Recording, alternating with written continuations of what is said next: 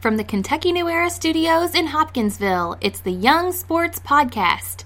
And now, here's your host, Chris Young.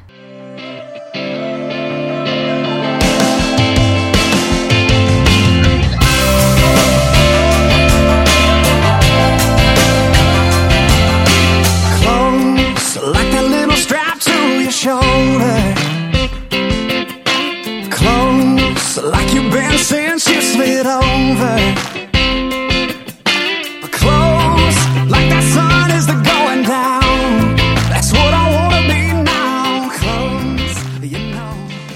Welcome in for another episode of Young Sports, a weekly podcast focusing primarily on prep sports in Western Kentucky and around the entire Commonwealth. I'm your host, Chris Young, coming to you from the Kentucky New Era studios. This week, we are wasting no time in getting things started to ensure we give both of our esteemed guests plenty of time on the mic. The first of those joins me in the studio today and was kind enough to literally start his week by joining the show. On January 1st, 2015, he took office as the second youngest mayor in the history of Kentucky's sixth largest city here in Hopkinsville. And I am delighted to have this dedicated public servant, family man, and avid sports fan here on the Young Sports Podcast. Mr. Mayor Carter Hendricks, thank you immensely for taking the time today to join us. Well, thanks, Chris. It's certainly my pleasure to be here bright and early on a beautiful Monday morning in Hopkinsville, Kentucky, and uh, appreciate the very kind introduction. But most importantly, I'm the dad to Lily and Chase Hendricks, both good athletes in their own right, and the husband of the one of the best volleyball coaches in the Commonwealth, in my humble opinion, Coach Faye Hendricks, UHA's head volleyball coach.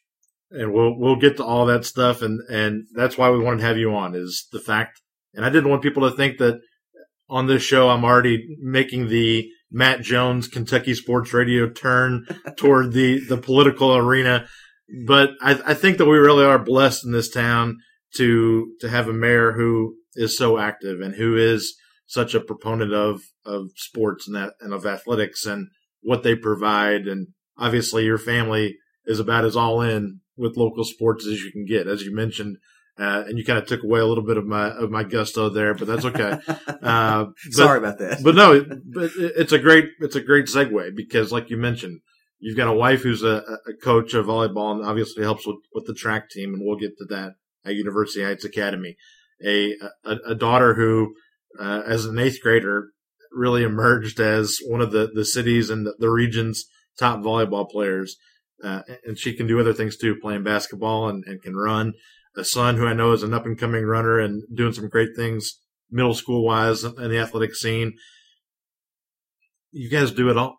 And you're a Christian County grad yourself, 1991 grad, I believe. Is That's that correct? correct. That's correct. You played sports yourself. Um, I don't want to miss them. So football, what all did you do at, at Christian County? What, what were you involved with? Sure. Well, I grew up here in Hopkinsville, and so started at a very early age playing little league baseball and uh, Bud Hudson football and junior pro basketball. I was never very good in basketball. Unfortunately, I was blinded in my left eye at an early age from a BB gun accident. So anyone listening, if you've got kids or you are a kid, be careful with BB guns. You can in fact put your eye out, just like a Christmas story teaches us. I, I had that humbling experience. So basketball was never my thing, but football and track and wrestling is what I participated in in high school and uh, mixed a little powerlifting in, which I kind of say with a smile because I was a skinny kid, uh, but I did powerlifting just to have an excuse to work out in the off seasons. Uh, but really, my tr- my true loves in sports were football and track. As I got into high school, grew up loving baseball, but uh, once I got to a certain age and realized my speed was somewhat limited on a baseball field, uh, converted over to track in middle school, and football and track became my two true loves in sports. And to this day, are two sports that I love to be involved with in whatever capacity that I can. Um, but I, I just enjoy just about every sport. In fact, Chris, I think I've told you before, maybe the best sport I, I enjoy as a observer now is volleyball, especially girls volleyball, because it's all about momentum and a, a lead is never safe in a volleyball match. I've seen a team come back from 24-15 to win a district championship. Maybe it was 23-15. I know it was something like that. And uh, there's just no lead that is safe in volleyball. But love all sports, but it was football, track, and wrestling were the three sports I participated in high school. And we talked a little bit off the air before we got started. The fact that you've had some pretty incredible coaches that you got to play and participate under. When you talk about the, the, the Jim Perrins of the world, who were some of those coaches that really had the most impact on you and, and folks that you still think about in terms of molding you and, and pointing you in that right direction, not just athletically, but just as a man and, and now into your, your prefer, personal, professional life as the mayor? Who were the people that kind of got you to this point? That's a great question. And if you don't mind, I want to give a little context to my answer before I, I Sure. give the answer. Um, I've had a few people throughout the community say I'm too preoccupied with sports from time to time, that they wish that I were more involved in other things like arts or or other um, aspects of the community, which try to be involved with all of them. But but I can't lie, my passion lies with sports, and the reason it lies with sports is because I've seen and experienced firsthand when athletics are done right, the character that is developed, the type of people that are created as a result of athletics done right. Now, that's not to say it's not also being done in band and in 4-H and in other activities. I know that it is, but my personal experience came with athletics because of great coaches that I had. So I'll, tell you some of the obvious coaches because they had such a big impact on me when I was in middle school and high school. So Coach Jim Perrin, Hall of Fame um, wrestling coach and, and softball coach, incredible coach in his own right. He coached me for three years of my wrestling career. And, and I was not a very good wrestler, to be very honest about it. It was not a sport that I, I gravitated towards naturally. I really started participating in wrestling because my best friend was wrestling and I wanted something between football and track. So I didn't get lazy in the winter months. But just in the three short years that I was honored to be able to wrestle under Coach Perrin, um, the amount of integrity that he taught me, uh, the, the toughness that he instilled in his wrestlers, the discipline that he instilled in his wrest- wrestlers stick with me to this very day. And so Coach Perrin has to be right at the tip top. My head football coach, Coach Dan Goebel, uh, to this day I consider a mentor and a friend. Um, had a chance to, to talk with him recently at, at the memorial service for Coach Terrence Forbes, who was a coach that came into my career late in my football career at Christian County High School. Uh, but Coach Goebel just cares about his kids, cares about about the parents of his kids, just cares about people. So the compassion that I saw out of Coach Goebel sticks with me to this very day. And then Coach Ed Davis, who was my high, middle school and high school track coach, um, just recently inducted in the KHSAA uh, Hall of Fame, if I'm not mistaken. Um, coach Davis coached in a very different way than Perrin and Coach Goebel. He was more humorous, more laid back, and yet still had high expectations for you and, and was willing to push you out of your comfort zone. So I can remember my seventh grade year as an aspiring sprinter. Coach Davis, with his sense of humor, had me run against Al Baker, who was a senior at Trigg County High School. Al Baker would go on to play University of Kentucky football, was an exceptional athlete. And uh, one of the biggest jokes I like to share with track athletes is I had a real good view of, of Al Baker's rear end because that's all I saw running down the track. Uh, but coach would push you out of your comfort zone. He would make sure that you knew that he believed enough in you that even though you might not win this race, he knew you had the capability one day to win this race. So those are three right off the top of my head. But one of my favorite coaches of all time was in, in um, Little League Baseball, my 11 and 12 year old year. And uh, Coach Johnny Adams, um, who's still a dear friend of my family's, and in fact, his son John Adams and I are very, very close friends. Uh, you might have heard of Coach Adams. He was a coach over at Christian County High School, then down at Heath High School, Mhm. and now coaches down at McCracken County High School. But his dad, Johnny, coached me in my 11th and 12th, 12 year old year of uh, Little League Baseball. And we won two games in the course of two years. So we didn't, he's not one of my favorite coaches because we won a lot. In fact, we rarely won. But what he taught me was a humility about sports. He taught me how to have fun playing a sport that you loved, even if the wins weren't coming. And, and frankly, Johnny uh, drafted, if you will, players, because I believe they had a draft back then, chose players that, that he didn't care if they were the best player. He wanted good kids who were going to have fun, who, who were just going to go out and, and learn to love the sport of baseball. And so even though we didn't win many games those two years, and to some people that may be listening, how could you have fun losing? Sure. Those two of my best years of baseball that I can remember. Not because of the wins, but because of the memories, because of the relationships, and because of the truth that you're not going to win every match, every game that you're in, that you're going to learn how to lear- learn from losing and have fun with the process. And, and I was made a much better athlete as a result of that. So those are the four that I'd put right at the tip top of people who had a significant impact in my life. And I'm very thankful um, that I was able to play for them in the sports that I played for them.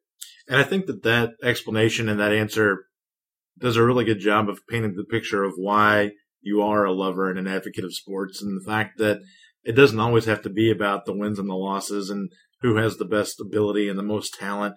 It's really something that can make you better in life all the way around and make you a, a well balanced person.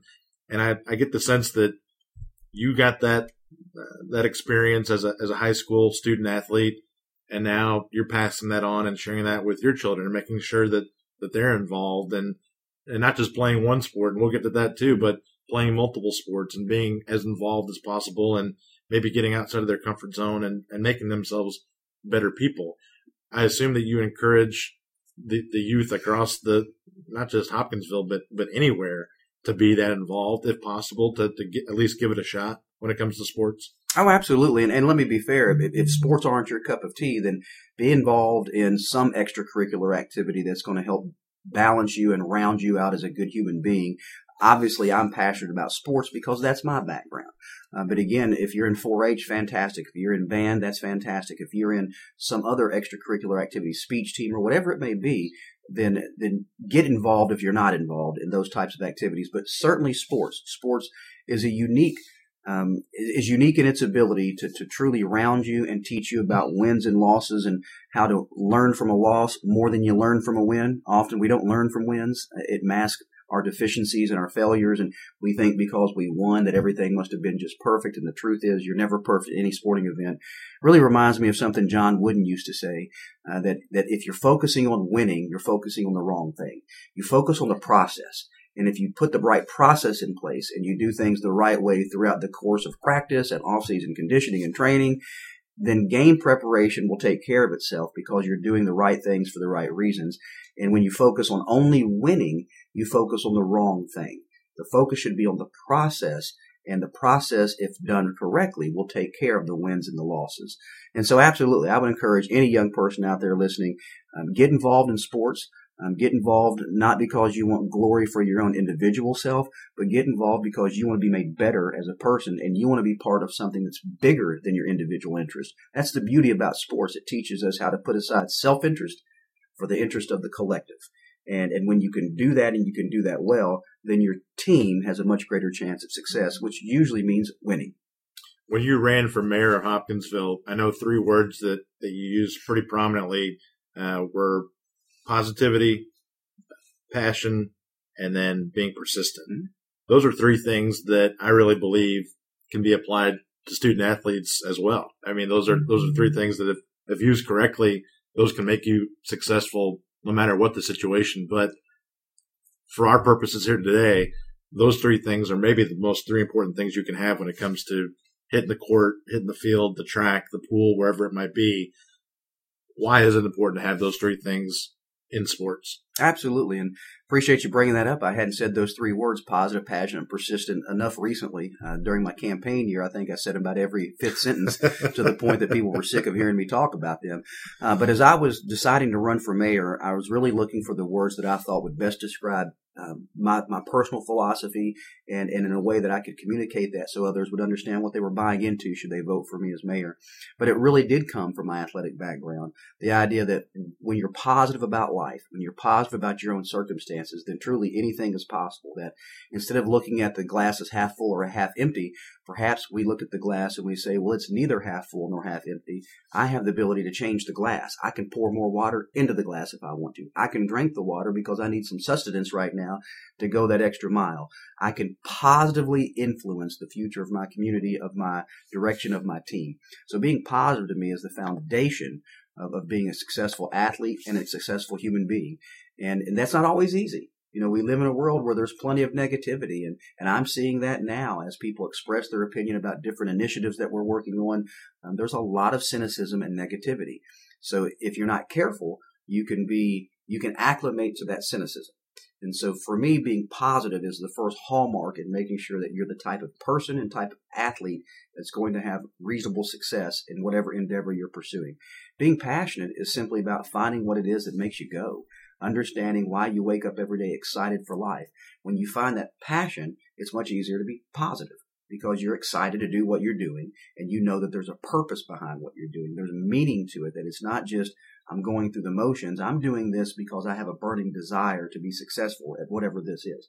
For me, it was football and track more than other sports. So I was passionate about being better at those two sports. Uh, and so being positive, passionate, and then persistence. I mean, persistence is the hallmark of success.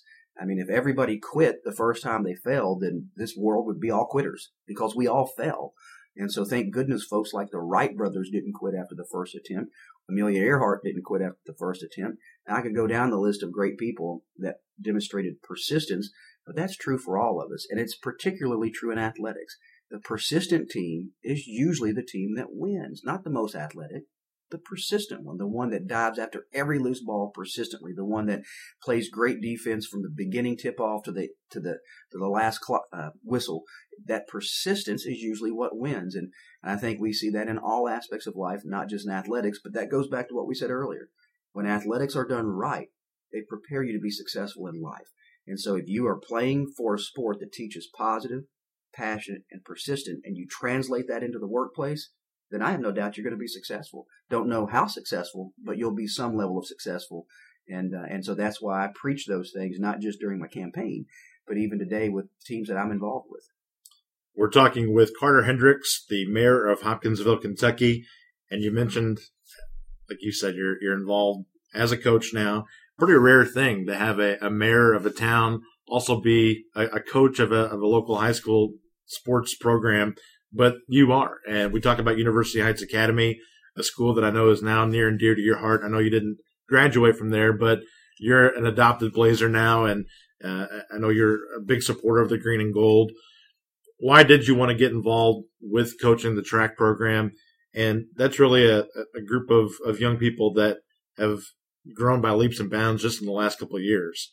What has that experience been like, and how are you able to kind of balance the crazy schedule that you do have as the mayor, but also be effective as a track coach? Sure, it's, a great question. And let me let me first clarify by saying I love all the local teams. I really do. Um, I grew up a Christian County Colonel, and so I'm not going to hide that from anybody. So when I was at the game Saturday night watching the Colonels play the Tigers at Lyle Dunbar Gym, um, I'm a Colonel. And if that costs me a vote or something because I happen to have graduated from Christian County, so be it. I don't want to lose votes, so don't anyone take that cavalier. But at the same time, I'm not going to hide who I am. I played sports there. I, I, I sweat there. I, I, lost blood there. I cried there. Um, I celebrated victories there. Uh, so of course I'm a colonel, and I'll always be a colonel to some degree. So at first I would say I was a reluctant Blazer. Um, I had to really get used to the idea of going over to UHA and cheering for their teams. But my wife was the volleyball coach there and teaches there. And so over time, it became very easy for me to be able to, to learn to love the green and gold. Um, but I do want all of our teams to do well. And when they play one another, I try to stay as neutral as my emotions will allow me. Um, but I'm, I'm not that neutral depending on what the matchup is. Uh, but I do want them all to go as far as they can go. And ultimately, I want to see the best team go because I want to see teams from this district win state. And, and so I always like to see the best team go forward.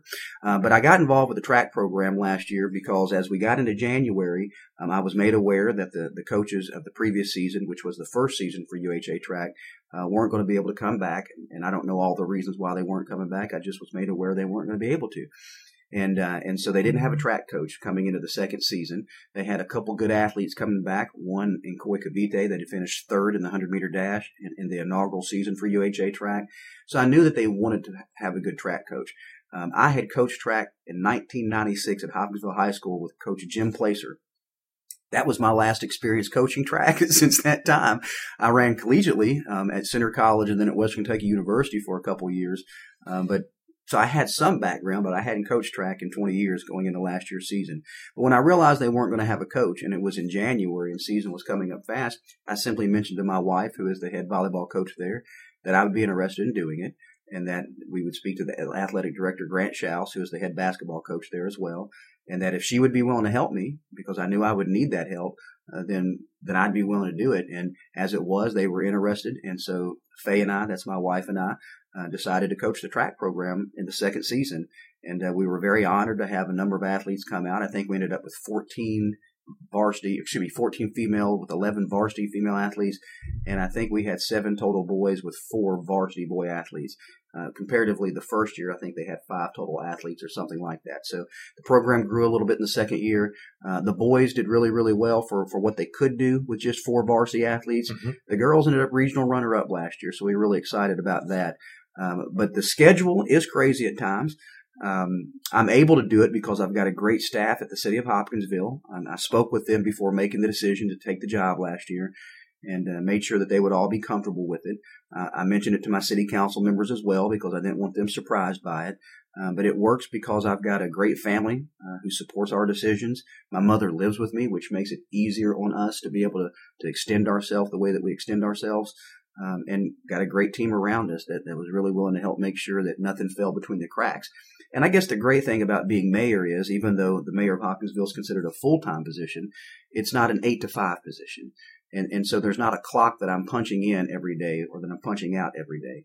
And so as long as I knew I could make the schedule work and, and I tried to prioritize so I wouldn't miss important meetings and important events, um, then we figured it was just a matter of having enough energy.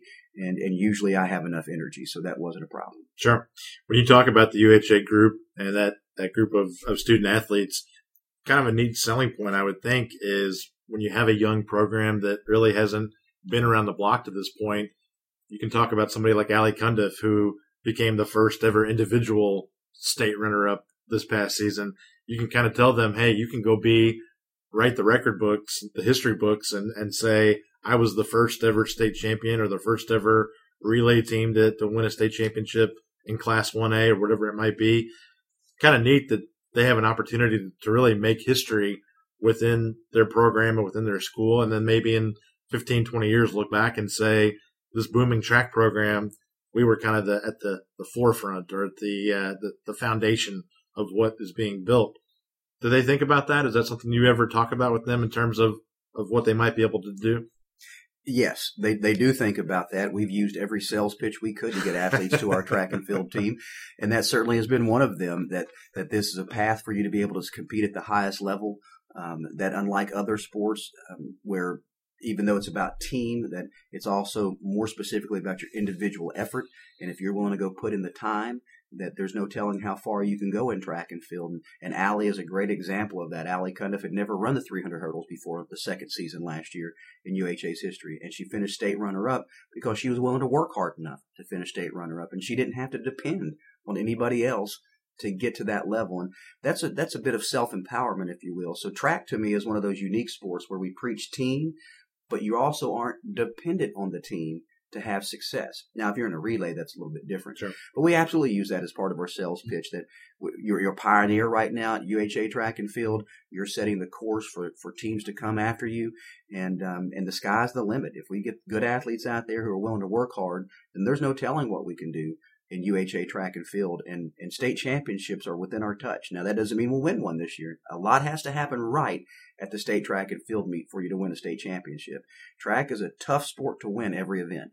I've seen the best athletes win every race up into the state track meet, clearly be the best athlete, but not win state. Maybe they got a bad block start. Maybe their hamstring was a little tight. There's, whatever it may be, you don't always win at the state track meet. But to be prepared to compete at the highest level, to be ready to do that, and to represent your school and community in a way that's going to bring a lot of positive attention to it is certainly track and field does that. And we use every angle we can to get more athletes out for our program. Sure.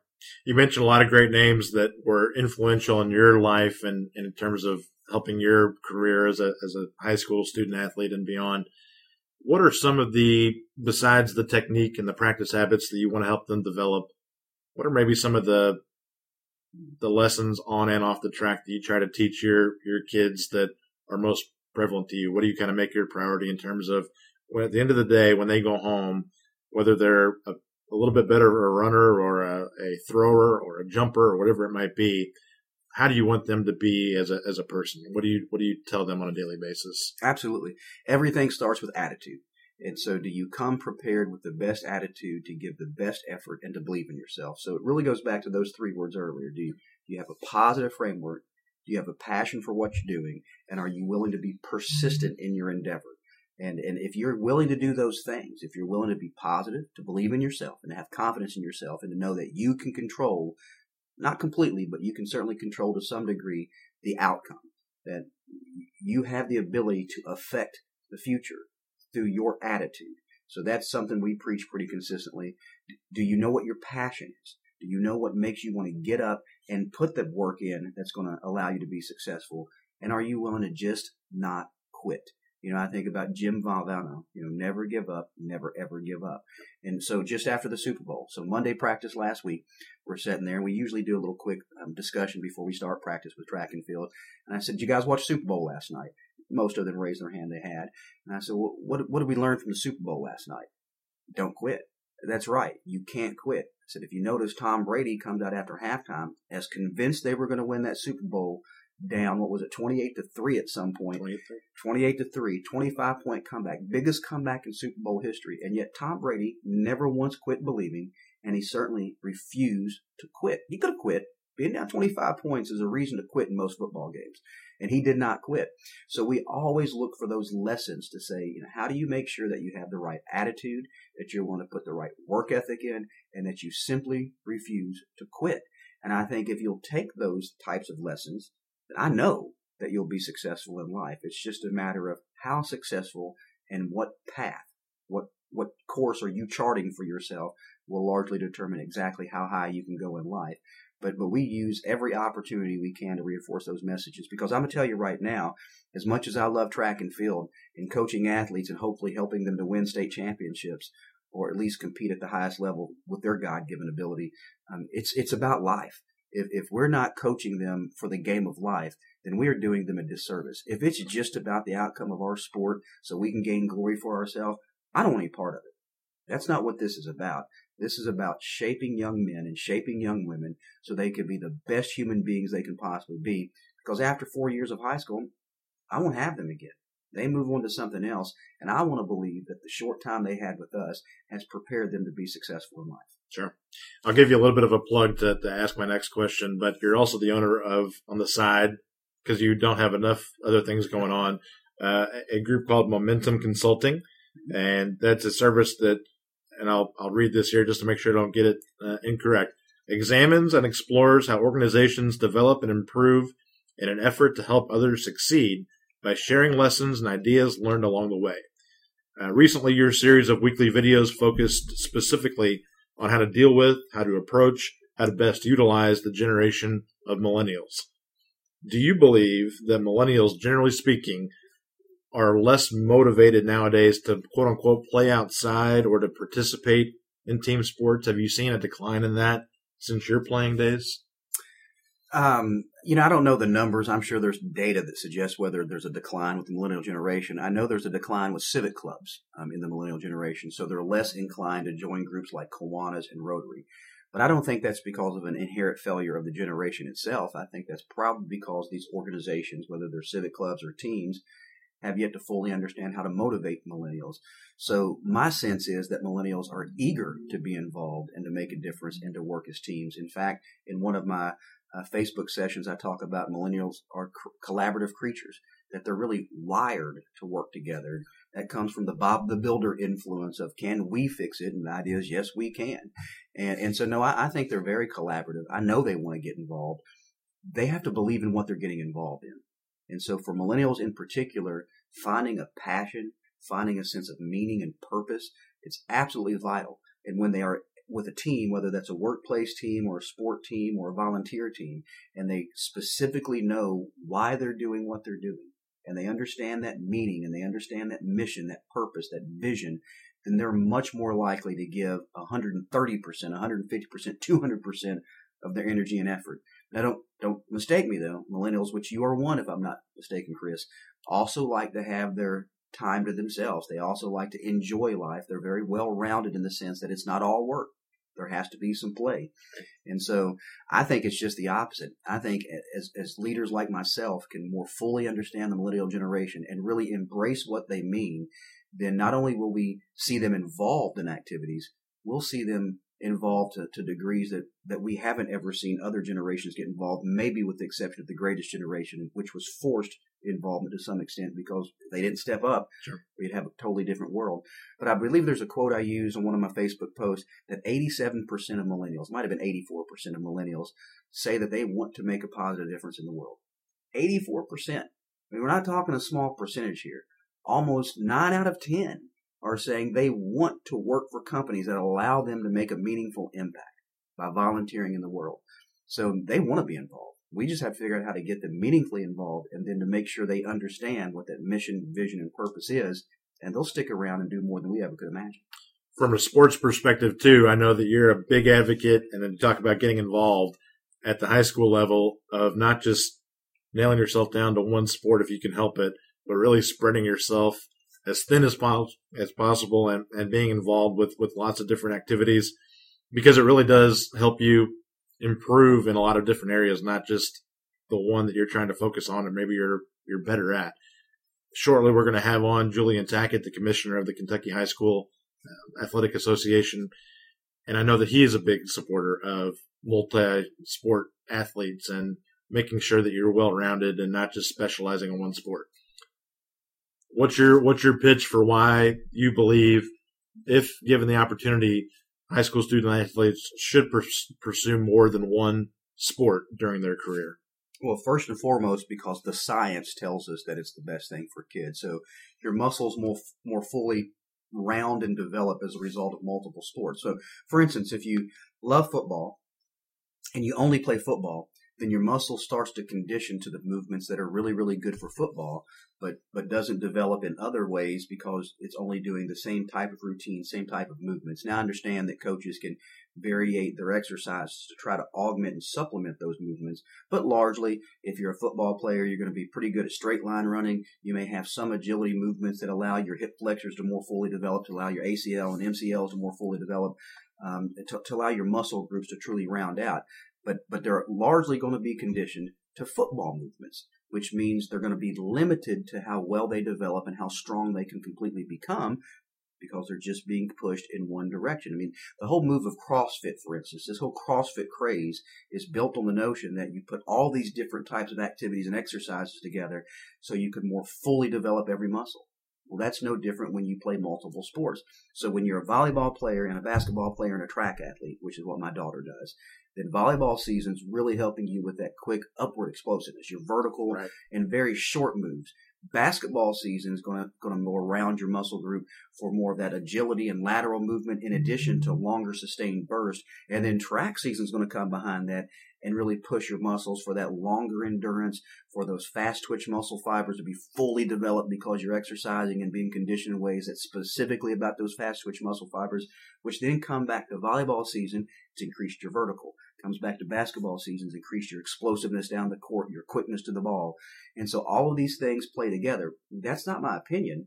That's the science. Multi-sport athletes do better in their sports than, than single sport athletes do. It may be counterintuitive. I know there are coaches out there that would want to argue that point, and I, some of them around this community who think, well, you have to specialize in this sport. You're getting left behind if you don't just play this one sport, know, winter, spring, summer, and fall. When the truth is, the multi-sport athlete is the one that's going to leave you behind over time. Right. Now they may come into the early part of the season and be rusty in that sport, but you don't win in the early part of the season. You win, and you should be considered if you're worried about winning. Well, how do we perform when we get to postseason, when we get to the late parts of the season, when the wins really count and matter the most? And and so those multi-sport athletes, they may start a little rusty for you if they did uh, track in the spring and didn't do club soccer. They might come back to you in the summer months and not be as ready for soccer specific skills as some of those other that just focus on soccer. But wait and see what happens in September when that strength and that conditioning and that endurance was built into them, and that starts to manifest itself in September and October when you compete at the highest level. And so I would certainly encourage athletes, um, if not at least do a, a second sport. I understand in today's world specialization, coaches, I don't want to use the word punish athletes, but playing time can diminish if you're not with them year round. And, and I don't know why that seems to be the way some coaches view the world.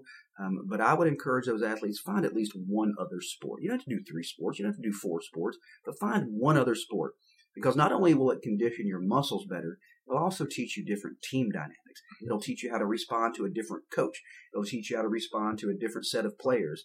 And that's the game of life.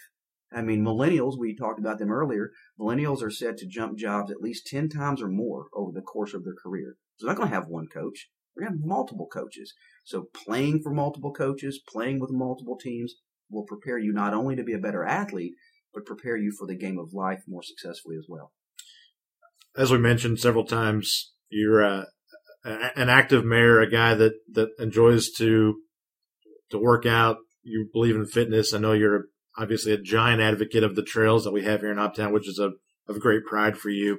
A a story that played out publicly uh, on Christmas Eve, which I know is uh, something you haven't talked about a whole lot publicly, uh, but the fact that uh, you had a pretty scary situation and that you suffered a heart attack I did. and that was on a day where you were being active and you were out walking as a part of, a, of an event and and taking advantage of the, the fine facilities that we have in this in this town.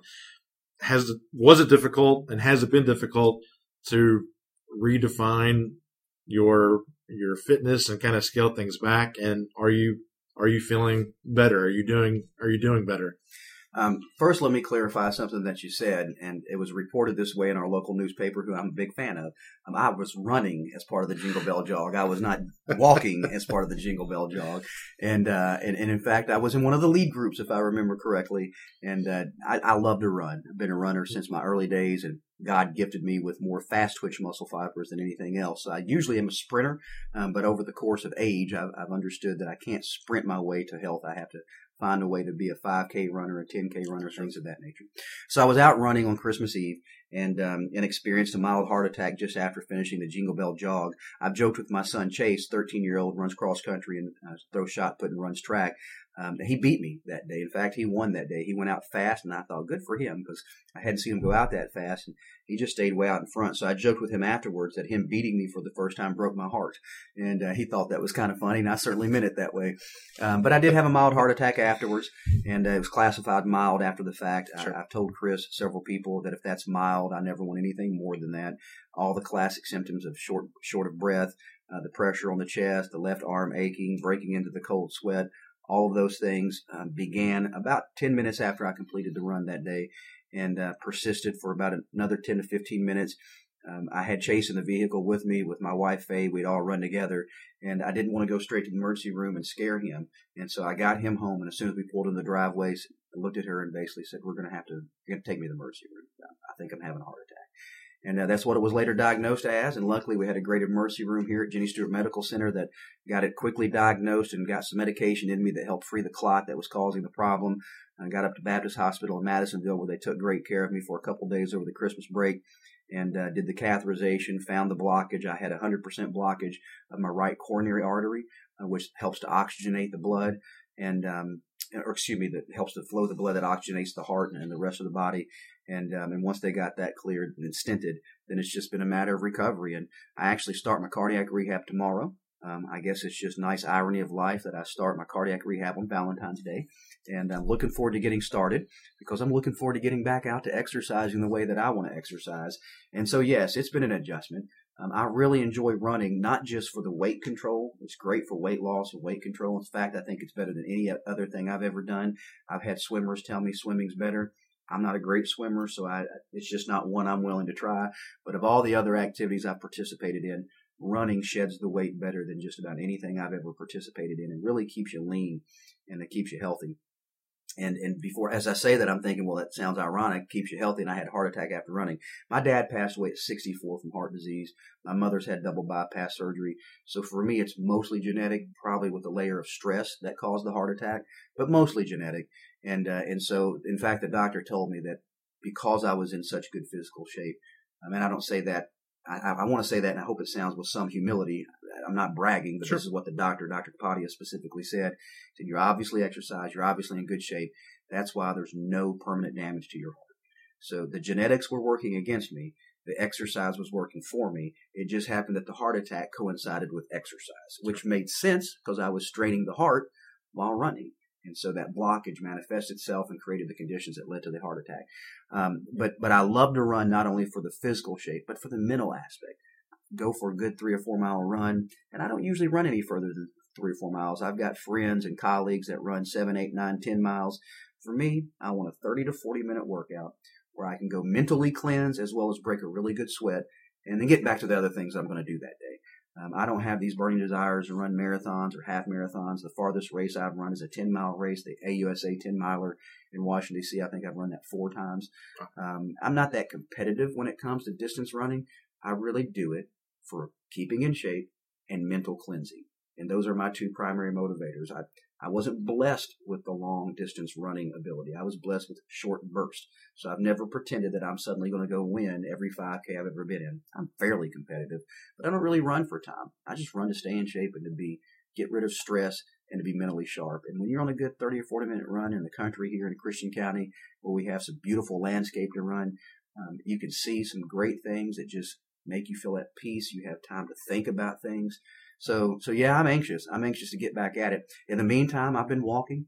Um, I've still been doing some light weight training. I, I mean, really, really light. Uh, and so yesterday I was up at the YMCA while Chase and Faye ran. Um, my daughter doesn't run right now because basketball is putting a lot of wear and tear on her body, so I'm not encouraging her to do a lot of running on the mm-hmm. side. Um, but we were up there. I, I walked my 21 laps, which is just shy of two miles, while they did their running, and then did some 10 pound dumbbells, which is embarrassing for me to say, but that's what I'm allowed to do right now. And I don't even know that I'm allowed to do that. Don't want to push it. But I'm not pushing it. But I, I, can't stand the thought of, of losing too much physical conditioning. And as much as anything, it's mental. It's just mental for me. It's, it helps me to be sharp. It helps me to have the endurance, the persistence I need uh, to make sure that I fight through whatever we need to fight through to see success in this community. For obvious reasons, I'm I'm so thankful that you're okay and that you're obviously on the path back to good health and and uh, in a, in good shape. But for even big bigger picture reasons, I'm glad that you're okay because I'm thankful to be a part of this community for an array of reasons, but one of which is is your leadership and the fact that you do have such a great vision for lots of things, particularly for my selfish reasons, from a an athletic support and really wanting this community to be very active. I'll let you kind of close today because I know you got to get going, but we won't get into a lot of specifics. You can if you'd like to. I know you have a lot of goals for what Hopkinsville can become in terms of being a, a true destination for athletics and for activity and for prospering from sporting events and, and tournaments and things that we have the ability and the capability to, to, to bring to town right now. What are your, not what are, what is your, your primary goal from that standpoint? And I know that's probably a very loaded question, but how would you ideally picture Hopkinsville being kind of a, a mecca of, of sports and athletics and youth tournaments and that sort of thing for the western part of the state? Absolutely. Well, first, what I want for Hopkinsville is that we have the right attitude and approach to our community, that we believe in ourselves enough to invest in ourselves, that we, uh, when we say we want to make something happen, that we're willing to put the sacrifice in place to make those things happen. Every team of, of, of any sport or any activity, again, you think about Hopkinsville High School band, state champions this past fall in band, um, or or an, or, or an ag um, activity where roping or or showing livestock or whatever it mm-hmm. may be requires an incredible amount of sacrifice to be good at it.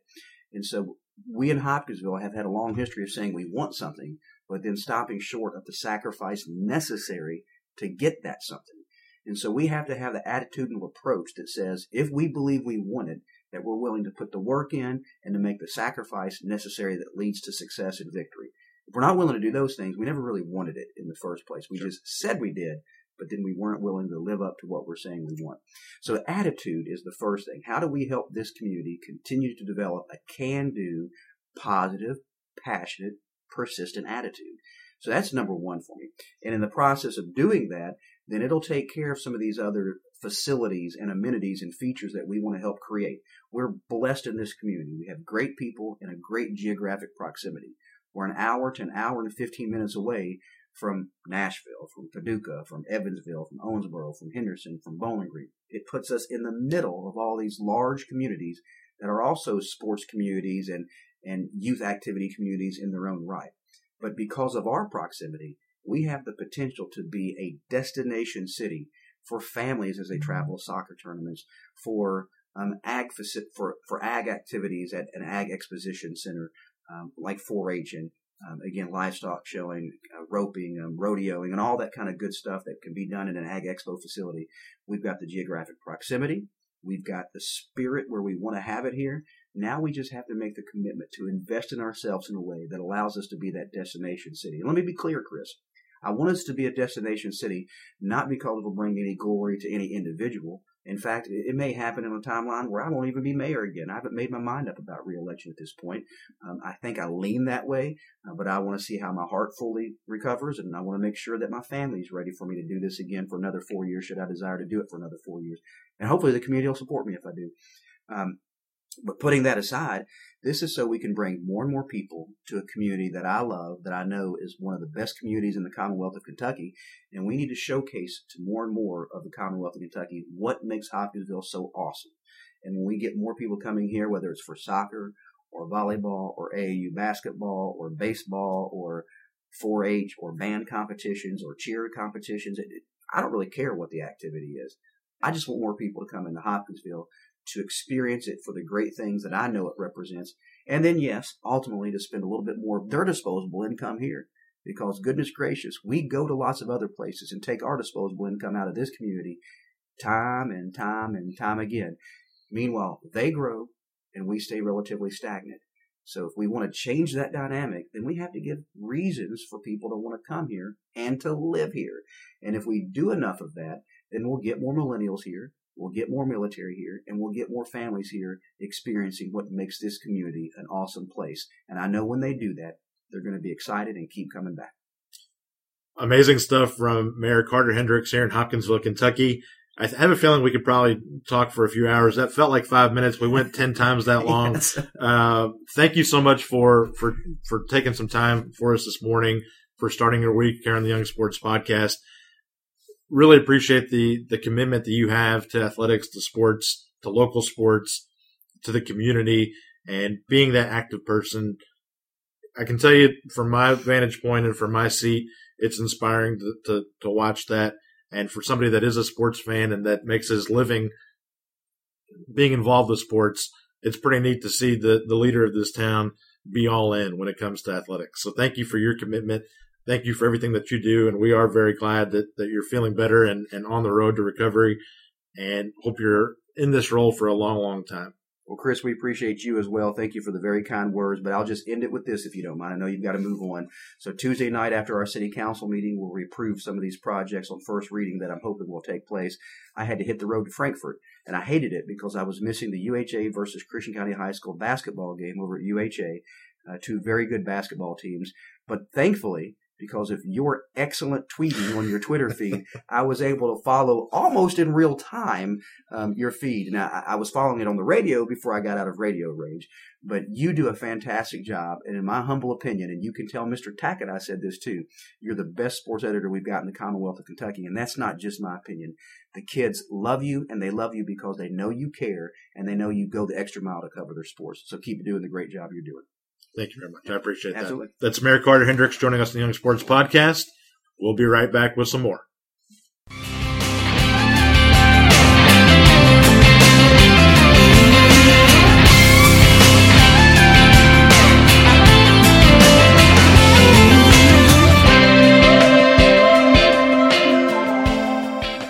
All right, we are back here on the Young Sports Podcast. The Kentucky High School Athletic Association, the agency responsible for managing high school athletics around the Commonwealth, has been sanctioning state championships, providing insurance, and overseeing coaching, education, and sports safety programs since 1917, making this year the 100th anniversary of the organization. The KHSAA, which currently includes 280 public and private members, member schools and approximately 70,000 student athletes, has a 16 person staff as well as a board of control that meets regularly in an effort to enforce, engage, and enhance within the bylaws and standards set forth by the association. The person at the helm of this year round effort is Commissioner Julian Tackett, who joins us today on the Young Sports Podcast. And, Commissioner, we are gearing up for another round of state championship events this weekend and are now one week away from the start of postseason basketball. This is a very busy time for you and your team. So thank you so much for taking some, time to join us here today. That's not a problem at all, Chris. We enjoy doing it, and uh, you know we're we're right in the middle of it. We had bowling last weekend, and we're rolling right along with wrestling this week. And as you say, then our uh, swimming championship and the basketball championship start next week, and so it's um, it's a great time to be involved in sports. We've been blessed. If the weather turns south tomorrow, we couldn't complain because we've been blessed by a very mild winter and very few game cancellations and some exciting opportunities to watch these kids do some great things. Now, I don't want to age you too much here, but I know that in my research and the job that I do, I, I often am looking for the historical side of things. We have a lot of tradition, as you know, in this part of the state, and particularly in Hopkinsville and with Christian County and, and so forth. In digging some of that stuff out, I'll sometimes come across PDFs of the athlete and, and items like that that have your name on it from an editing standpoint. And you've been doing this for a long time in different different positions and, and playing different roles and wearing different hats. How long have you been with the KHSAA now? Well, you know, it's funny. I, I started out as an event worker. I worked uh, on the press table for the 79 uh, boys state tournament here in Lexington and basically just never left. Uh, I became our first sports information director in 84, the 83, tail end of the 83, 84 school year. You know, my administrative assistant, Marilyn Mitchell, she reminded me early this school year we were having our 100th anniversary and I'd been here one third of them. Wow. So it, that's that that kind of popped a few gray hairs out of the old head. But you know, just been around a long time. Been very blessed. Uh, came along at the right time, and uh, had plenty of opportunities to try to do something else. But what more? What could give you more satisfaction than working with these kids and coaches and officials and and, and all of these fantastic school administrators we've got on a year-round basis? So just kind of stayed here, and um, I always tell them around the office they've been trying to get rid of me for about 30 years and just can't find a good excuse, I guess. But but it's been a it's been a, a, a lifelong labor of love, and I've still got a few years left in the tank if they'll let me stay. Sure, and you are celebrating a pretty prolific milestone this year. What are the plans to celebrate the the 100th anniversary of the KHSAA? Well, you know, it's it's it's always a catch twenty two when you look at, at looking at milestones and celebrating. We we've had a little bit of recognition and celebration at each one of our events, and we have seventeen championships. And and I just you know the, the number one responsibility of the person that run running this office is to be sure we're open tomorrow so we can continue to provide services for these kids in schools. And so I just did not think it very wise that we try to do spend a bunch of money, do some crazy stuff with our schools, you know, dues and resources. So we've kept it kind of low key. We've done some uh, some celebratory things. We've done some little recognition gifts and branded the hundredth year, and and uh, we've done a lot of what we could do. We had actually set aside some money over the last few years, but to be honest with you, Chris, it just didn't seem it didn't seem like the smart thing to do to just go out and and start spending on a birthday party. Sure. Quite frankly, we just said we'd keep going, and we'll do a little more. You'll hear a lot about the hundredth at our basketball tournament, not because the boys basketball tournament is any more important, but the boys basketball tournament. This is our 100th. This is what the boys basketball tournament is why we were founded. There were other groups of principals that tried to hold a quote unquote state championship for a couple of years, and everybody moaned and groaned and fought, and they finally said, "Let's just form an organization that can can take it and run with it." And hence we were formed. So, you know, three years later we added track, and from there on out we've added to where we're now up 17 different championships, uh, championship offerings. So, you know, we, we'll do a little bit with basketball and celebrate a lot, and then we'll work with our basketball coaches association next year as they celebrate what they have branded the centennial of basketball.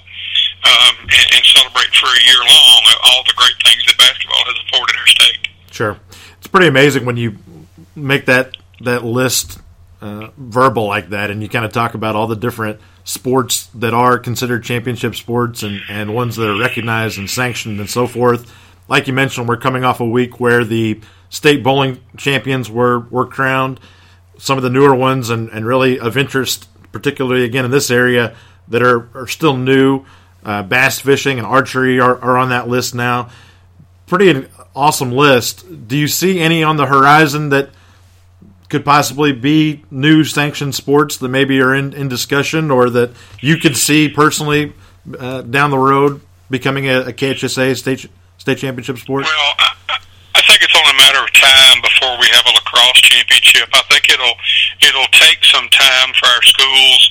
Historically, what needs to happen is people begin to play, they begin to like it, their neighbors start playing, they begin to like it, their neighbors start playing, and then when we get to a threshold of 50 schools that want to hold a championship, that's when our board looks at it for the purpose of having a championship. Certainly, the the first real addition in a team sport area uh, in a long time, probably since soccer, I guess, or the conversion of softball, uh, is lacrosse. Um, but it is right now centered in the urban areas. Uh, it does require pretty good space of land. Mm-hmm. And on the boys' side, there's a pretty significant equipment cost. So we are very in tune to what the schools have to spend on activities uh, and what they have to spend on athletics. We also know that every dollar spent on athletics comes back to the community. We know that it's the absolute best investment our schools and school systems can make in dropout prevention and in trying to get people college and career ready. It's participation in sports. There's simply too much data out there about it to to deny that. So, you know, we'll probably look at that. I, if I were putting a timeline on it, I'd say probably in the next five, six years you'll see that.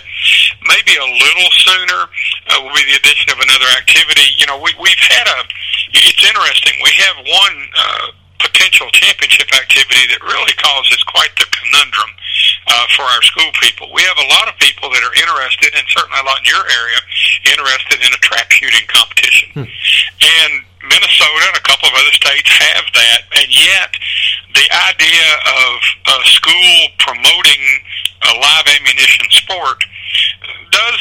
There are some people that that doesn't resonate with very well. So we're, sure. you know, they're trying to figure out a balance here. That's interesting. Uh, that that seems like it'd be open to a lot of conversations, and, and could be one that, uh, like you said, would would maybe draw some some different opinions in terms of getting that up and running. So a, a lot a lot goes into that decision making, and it's not like you're just there willy nilly saying, "How do I feel this day?" You've got a lot of people that, that you answer to who make sure the checks and balances are in place, and uh, a lot goes into decisions that are ultimately made within your organization. That's that correct. Oh, I've no doubt about it. And we've got we've got a lot of stakeholders. You know, you threw out one number. I give you some numbers I always use when I get a chance to talk to groups. We last year we had seventy four thousand participants. That's kids. We had twelve thousand coaches. Wow. A little over four thousand officials in around 280 member schools. So that is a that is a saturation of our state's population, and with that comes an awesome responsibility not to make knee jerk reactions and not to make uh, quick judgments. You've got to really try to seek all kinds of stakeholder input. Real quick, I can give you an example. When we first looked at adding archery as a championship, there's multiple styles of archery. And it came down to the fact that, that there was a, a group starting something at that point called 3D archery, which simulates hunting. Mm-hmm. And through all the feedback we got, uh, our advisory group and the people around us thought it was better to start a target archery program than to start a program that simulated killing of animals that then might invite activist groups to get involved, objecting to what was a really good intentioned activity. You know, you really got to balance a lot of things. So we spend the majority of our year taking input from from stakeholders and then trying to filter out what is um, what's noise and what are what are things we really need to be listening to, and then try to make the best decisions possible. So you're right; it's not something that you could just uh, step in, push a button, and say let's happen. Even right down to when we're going to add an activity, we have an every three year cycle of uh, surveying our schools on what they're interested in adding, and we will do that again in 17, 18. The, the difficult part for us right now is we're turning over 20 to 25 percent of our athletic and school administrators every year. Mm-hmm. So we'll have people next year taking the survey who the majority of which have never taken that survey before. So it's really, you know, the dynamics within our school are really, really unusual right now. Sure, and I think sometimes that's. Uh, something that may be lost on folks when they think about everything that has to be handled. When you add up those numbers that you gave me a minute ago, is it ever do you ever feel pressure over the fact that you're dealing with a decision that affects roughly 100,000 people? Oh, without question, there it's a it's a it's an awesome responsibility. Uh, at the same time, uh, an eligibility decision that really impacts one kid mm-hmm. is an awesome responsibility. So it, it's something that you have to take very serious going uh, every time you take a look at something. Sure. Uh, we talked earlier in the show with Hopkinsville Mayor Carter Hendricks, who also coaches the University Heights Academy track team here in town. Uh, he advocated during his appearance today for student athletes to consider playing more than just the one sport.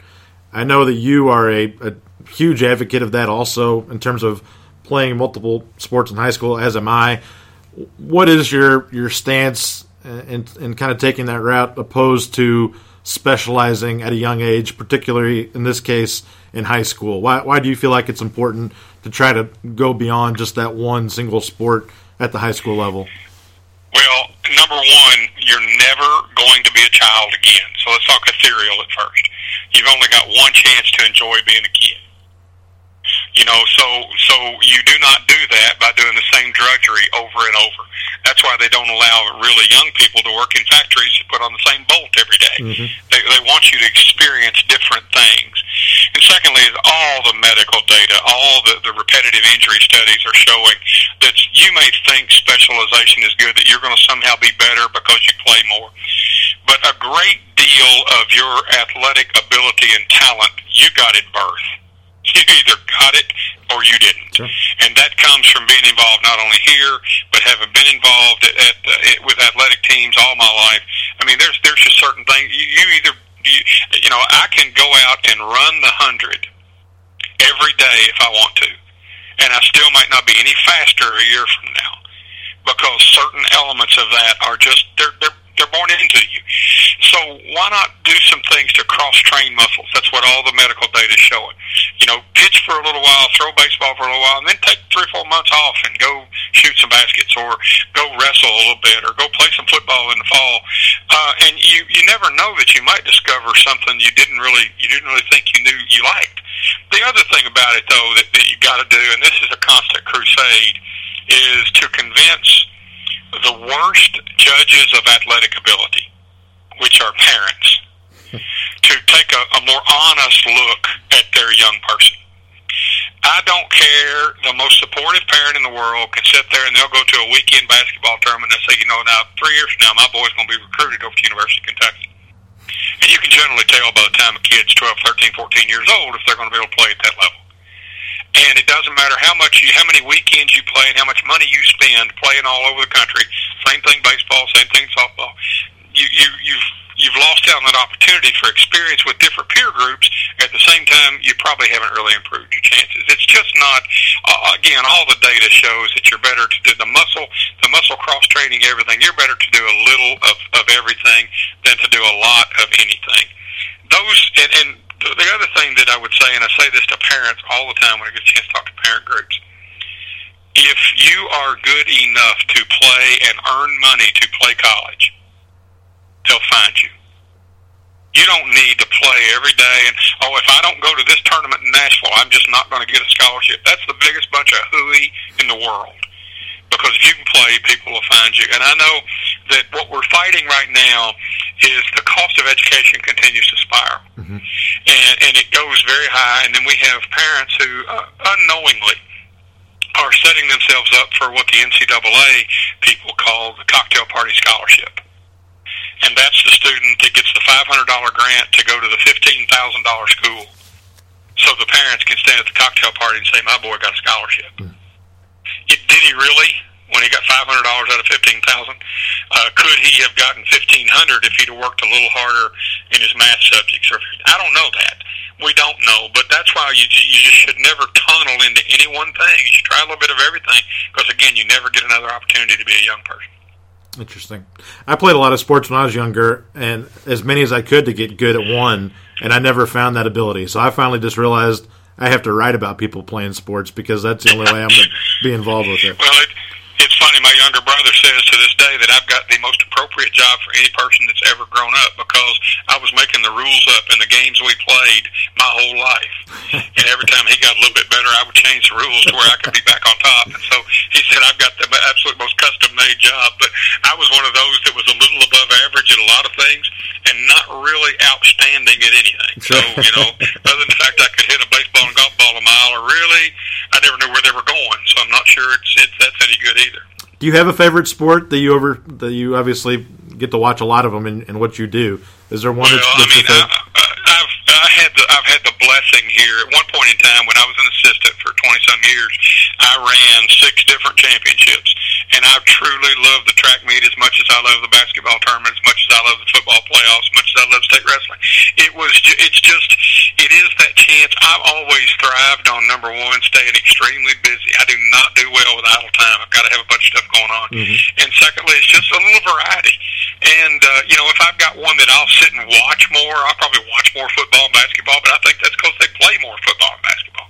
So there's more opportunities. And in the springtime, uh, if I'm not at a high school baseball game, I'm generally somewhere outside do, watching a track meet. So you know, it's just, you just get used to doing them all. And the people that you meet, uh, Chris, are just unbelievable. You mentioned the coach down there. All these coaches that that toil in obscurity in most of these sports. They're working behind the scenes, and unless you guys decide to write an article about them one time or something, nobody ever hears about them. Sure. And yet they're there every day, serving as, if, at worst case, a highly qualified, highly intelligent babysitter for your kids for two and a half hours. And at the same time, they're probably also. Uh, I, I go back to this. I've been out of high school a long time now. I graduated in '78. My math fails me, so it's coming up on 40 years, I guess. But I can, un- unfortunately, I can't name you a lot of my academic instructors. I can name you every single coach I played for. Assistant coach, volunteer coach, or anything. Coaches make an impression on kids that lasts forever. And that means this business that we're in, athletics, is worthwhile. We've got a small private school here in Hopkinsville, Heritage Christian Academy, that's played for many years within the Kentucky Christian Athletic Association. If they ever decided, hey, we want to join the KHSAA, we think it's time to, to take a step forward in our athletic process, is there an application process schools have to go through for that sort of thing? Or, and if they do and were accepted, what's the benefit of a school joining the KHSAA? Well, there's a lot of things. Uh, um, yes, there is an application process. Um, new schools joining. Matter of fact, we just had a new school join this year. Cornerstone Christian down in London is a first year member. The first two years they're a member, they can play our schools, but they cannot play postseason competition. So they would be sitting out for a little bit. A lot of times the really small ones start out. Uh, they pay the dues, therefore they get the catastrophic insurance for the students. Um, they get those kind of things. They get an opportunity to, to play our schools in anything they want to. Because if you're not a member, as you said, Heritage, they can't play our members. So Heritage can't go across town and play University Heights or Hopkinsville or Christian County. Now they may not want to. But if they did want to, they couldn't without being a member. So they get the privilege of participation against our teams. And then we work with them. We've got a new process that's really just getting cranked up where we'll kind of mentor them for a couple of years and helping them get athletic policies together because like it or not, there's going to be people that say, well, you know, sports, it's just sports. Everything's going to be honest and open and above board, and they just don't have a clue. That as soon as you start playing, people start looking to, to find a way around rules. I jokingly said that the second year of our bass fishing tournament, I validated the fact that it was going to be a legitimate sport because we had people uh, put mercury in the tail of a fish at a weigh-in one day. And I said, you know, if they're cheating, it's a real sport. you know, Dale Earnhardt once said that if you know if you're not cheating, you're not racing. And I think that in some ways, people that think everything is all pure, that unfortunately that's not true. Right. And that's why the association has rules. That's why we we require schools to talk rat on each other, talk about each other, hold each other accountable. We don't hear about ten percent of the things that go on because our schools will call each other and they'll say, "Now look, you got a chance to fix this. If you don't, I'm going to the state." Right. And most of the time, they'll fix it right then. And that's the way associations are supposed to work. We're not an enforcement agency. We're a regulatory body. We set rules. We do have to enforce things periodically, but but we we really our success is based on our members policing each other. Sure. Basketball does remain king in Kentucky. Like you mentioned earlier on, this is the 100th Sweet 16 coming up, which is remains sponsored by Whitaker Bank. Uh, the girls' Sweet 16 sponsored by St. Elizabeth Healthcare. Uh, but that that boys tournament obviously got a lot of tradition, a lot of interest. It remains a a single class basketball tournament that the KHSAA puts on, which means we crown one boys and one girls champion for the Commonwealth. Do you believe that's what continues to make basketball so intriguing and so popular in Kentucky? I think it is one of the many things that that sets us apart in a positive way. Uh, we don't give anybody a trophy. We don't divide up, and we don't do that in anything except football because where the numbers just sheerly almost mandate you do it. And track, I think, because we started out doing it that way, we kept doing it that way. The rest of the sports, we have one champion, and therefore, um, you know, there's a lot of competition for that. I happen to believe that it, it has proven itself to be the best way to do it. Now, that said, we're a membership organization, and if the members, you know, by and large, and I mean by majority numbers, decided they didn't like it that way, they probably have to change. But they better be, you know, anybody wanting to change better be fully prepared for what you're asking for. Because one of the things that we have in our state, and I take you just, to, you know, uh, to uh, your northern border, to a state that uh, when, when Indiana changed theirs, it forever changed athletics, not just basketball, mm-hmm. but it changed everything. Right now, our school, we are the only state in the country that when you go next week to the district basketball tournament as a fan, and you fork over your five, six, or seven dollars, whatever they charge at the gate, you know that all of that money stays within those schools, mm-hmm. one hundred percent. Any other state, the state office is collecting a big portion of that. We don't need to do that because we can rely on the proceeds of the state events because they're that much bigger. So, you know, all of a sudden now you say, okay, let's take it that the first and second region, we go to classes, the first and second region, your money's all coming to the state. Mm-hmm. Well, right now, I happen to know that, that in the western part of the state, they pay their assigning secretaries who assign officials to all the games. They pay them out of the proceeds of the tournament. That couldn't happen anymore, so that's more local money going to have to be spent. There's less local money kept by the teams that play because it's all got to be sent to the state because somebody's got to fund a year's worth of work that and our schools expect that kind of service. Right. So, you know, they, they just got to be careful for a change. You know, that kind of change requires a total change in business model. And if they were ready for that, I think if you told our staff, if I went tomorrow and said, look, the board and the legislature and everybody else involved in us has said we've got to make everybody play tennis left-handed, we could run the event. You put whatever conditions you want to put on, we can run an event. That's what we do. But is it best for everybody in the state? Probably not at this point. But who knows? It could that could change. Interesting. Uh, talking about basketball, there's obviously lots of, of people that have opinions on, for instance, the, the single class against classing basketball and so forth. I know one topic that seems to be that comes up in, in all conversations regarding high school basketball these days. So I'll ask you the question: removing the possible issue of financial implications or, and manpower and technology and so forth. What are your thoughts on a, a shot clock? Is that good for high school basketball if that were ever to be in, introduced?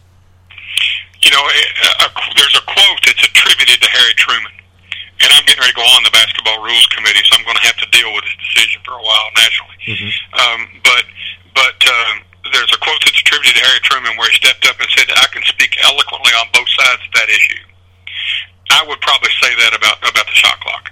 Um, I refereed 25 years of college basketball football. I know what the shot clock did. I know what happened when it came in. I know that you eliminated some really tough slowdown games. In our state, our coaches, at least as of yet, do not favor the shot clock by a majority of them. We've asked our coaches association a number of times to ask that question. They think right now the lack of a shot clock is an equalizer. It is an opportunity for a team with less talent to perhaps have a chance to win. Mm-hmm. There's also the argument that when you get kids in a hurry, an already how do I say this, an already slipping game in terms of the the old school fundamentals. You know, the game's already gotten fairly ragged mm-hmm. in a lot of areas. There's not a lot of picks set. There's not a lot of of uh, good passes. It's all about get out and score. Well, there's those coaches that would tell me that the shot clock would exacerbate that. Um, so and that's probably true. I think you'd see more kids hurrying up. And of course, you know, a lot of the games I've seen this year that have been decent games, and they didn't need a shot clock, and you never noticed. I mean, it just was good play. They got an opportunity. They could play. So, you know, I think you know, the, I think the issue for one thing, I think the issue of finances is a little bit overblown. I don't really think that's an issue now. In the days of when when everything had to be wired into a gym, that mm-hmm. was an issue but a lot of the controllers are wireless now, and a lot of things, uh, you know, as long as you can get power somewhere, you can run a clock. So sure. I think that that maybe some of that's overblown. I think it does get back to fundamentals, and and I think it's also. I, do think your two basketball topics, whether whether we see this or not, whether we see this the same or not, they kind of are interrelated. A little bit about the not shot clock is an equalizer for the smaller schools. Um, it's a chance to maybe win by strategy and tactic instead of out out. I've only got two subs and you've got seven um, I, you know, that's kind of what I've heard before. So I think our, eventually that's a decision that our coaches need to make, mm-hmm. our, our actual people that are involved in it. I don't know that, I mean, our administrators probably like to be out of the games a few minutes earlier. And, uh, you know, I, I don't think it, I don't care what our staff thinks, quite frankly, because I think more than anything, this should be driven by the membership. Sure. I know one thing that was very foreign to me when I became the, the sports editor here in Hopkinsville was the this idea of the rampant transferring that takes place really in between the schools right here in our own district. It seems to happen a lot, and I know that's one of the the uh, the things you talked about that has to be enforced from time to time, and you have to make the, t- some tough decisions. Why do you think it it happens so frequently in this area? Because it seems like I'm contacting you guys pretty frequently to say, do you have any update on on this person getting cleared or so forth? it, it's very interesting to me that it happens so frequently in, in this district. Do you think there's a reason for that? I mean, I know some some families have their their situations where it it's based on moving and they have valid reasons and that sort of thing, but sometimes it seems to be something a little bit different. Do you have any theories on that? You know, I part of it is you're all you all have four totally unique situations within a very few square miles of each other. Mm-hmm. And I think that whether it's Fort Campbell or, or University Heights or the two public schools there, which uh, you know have a long history of competition and competition success, and I, think part of it in, in a lot of areas, not just in your area, but I do think part of it's societal right now. We're in a society that expects to be able to push a button and have something done. So when I push a button to pick an athletic program or, or start playing with an athletic program, I'm not giving it very long to get better before I think there's got to be something better somewhere else. I'm gonna push another button. I think that that's true a lot of places. We deal with about 11 to 1200 transfers a year. Now that is just students who have already played for someone else and require a ruling from us. Mm-hmm. There's another probably five to ten thousand kids of all the high school kids in the state that are moving around at the high school level. We are a very transient society. Now, I say that to say that they're moving between schools, but no matter what they tell you, a lot of times they're not moving at all. Mm-hmm although they might come up with some creative paperwork. But but they're they're one of the problems that we face is we are a very transparent association, even as it relates to our rules. In many cases, our parents and people interested in transferring, they know the rules better than our, our schools do. Sure. So they've gotten online, they've read the rules, they know exactly what loophole to push. They've already talked to three attorneys, and now they've got a map so, you know, they got a roadmap of exactly what to do. Here's what I'm going to do. I think that's part of it too. But I think we're just in a society right now that's not happy about much of anything, and we feel like a quick fix is going to is going to be it. I don't know. It's it's it's not going to get any less. Um, it's not going to it's not going to lessen. I don't believe it's going to continue to grow. And you know what? Very likely, what's going to come out of Frankfort this year is more education options and ability to move around, and that may make it even more mobile. Sure. The the last thing I'll ask you here, and then I'll let you get going. Uh, obviously, we're about a month away from the 100th Sweet 16 for the boys, sponsored by Whitaker Bank at Rupp Arena, and going to that facility to play a high school basketball game or a series of high school basketball games for these kids, I know is just a for some of them a once in a lifetime opportunity and a extraordinary opportunity to, to play on a, a legendary college floor and to have a, a chance to look up and see the banners and and know that you played in a gym where other Kentucky legends played. Two part question here. What does make it so special about playing in Rupp? But also on the other side of that, do you see it ever leaving Rupp Arena and trying somewhere else within Kentucky? Well, let me answer your your second question first. Okay. Um, no, I don't think there's it's on the it's on the horizon at all to look at moving. As a matter of fact, we're the board's already approved an extension. Uh, I'm in final negotiations to uh, extend uh, our agreement with Rupp for another number of years, mm-hmm. and part of that, well, most of that, is what our was what our ticket purchasing fans want. Now, I, and I say that because that that that has to absolutely be a business driven decision. You can take a lot of things into account when you're looking at whether you have shot clock Mhm. and whether you add a lacrosse championship or not. But you better decide the location of your premier event that brings in about a third of your budget. Uh, you better be deciding that using some pretty objective criteria. And so, one of the things that that I have said, and it's not because I live here, it's because I have been around the state.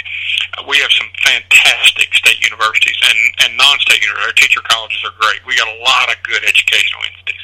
You know, U of L's a great place. EKU, Western Murray, Morehead, all those great places. But right now, if the University of Kentucky started playing their home games at Transylvania, we need to move our state tournament there. Our kids, our fans, our coaches simply prefer the ones that are willing to buy in advance, et cetera. They simply prefer to play where Kentucky plays. That may change. Things change over the course of time.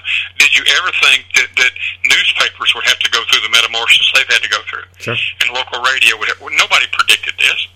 So, you know, I, you can never say never, but I think that, that in all likelihood we're we're we're going to be playing at Rupp for the foreseeable future. You know, again, unless the university comes up with a different option. You know, you remember that Freedom Hall was an option in Louisville until Louisville moved out of Freedom Hall, and then it mm-hmm. really wasn't an option because of the business model downtown. So, you know, there's really as long as we're drawing Uh, you know, even as low as we've been drawing the last couple of years, nine thousand, we've had horrendous draws the last couple of years as far as fan followings. Great kids, not the kids' fault, but you had teams that you you just you just didn't have a lot big fan followings. That's mm-hmm. just the way it works for the last couple. And as long as those are of a size the nine thousand up to twelve thousand that they've been for the last eight to ten years, you don't have the two gyms in the state you can play in. And one of them has a cost element that's just significantly higher than the other one. So you really don't have a lot of choice. Sure. Um, not that not that you're looking for choice. So that's kind of a sideways answer to both pieces. Um, but right now, that event uh, we're not looking for for any changes in that event at this point. Kentucky High School Athletic Association Commissioner Julian Tackett celebrating their 100th anniversary this year. The 100th Boys Sweet 16, sponsored by Whitaker Bank, coming up in about a month. Girls and about the same time, sponsored by St. Elizabeth Healthcare.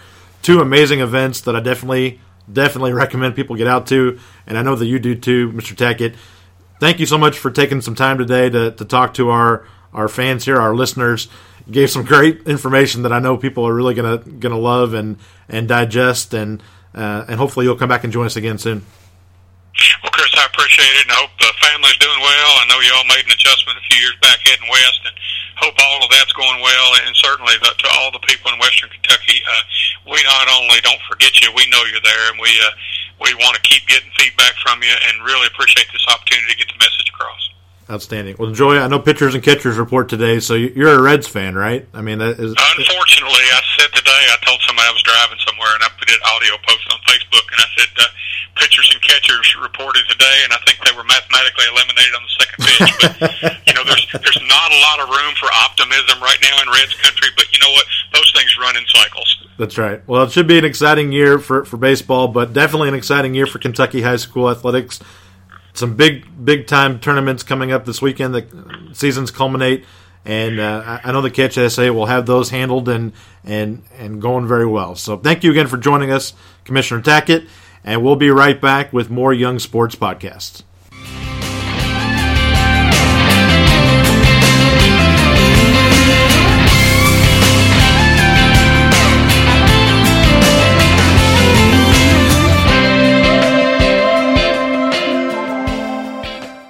That's a wrap on this week's episode of the Young Sports Podcast.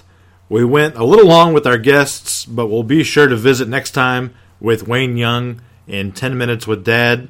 I'd like to once again thank Hopkinsville Mayor Carter Hendricks and Kentucky High School Athletic Association Commissioner Julian Tackett for joining me today, as well as Warner Brothers recording artist Ryan Kinder, whose hit single Close is the intro and outro music for this show.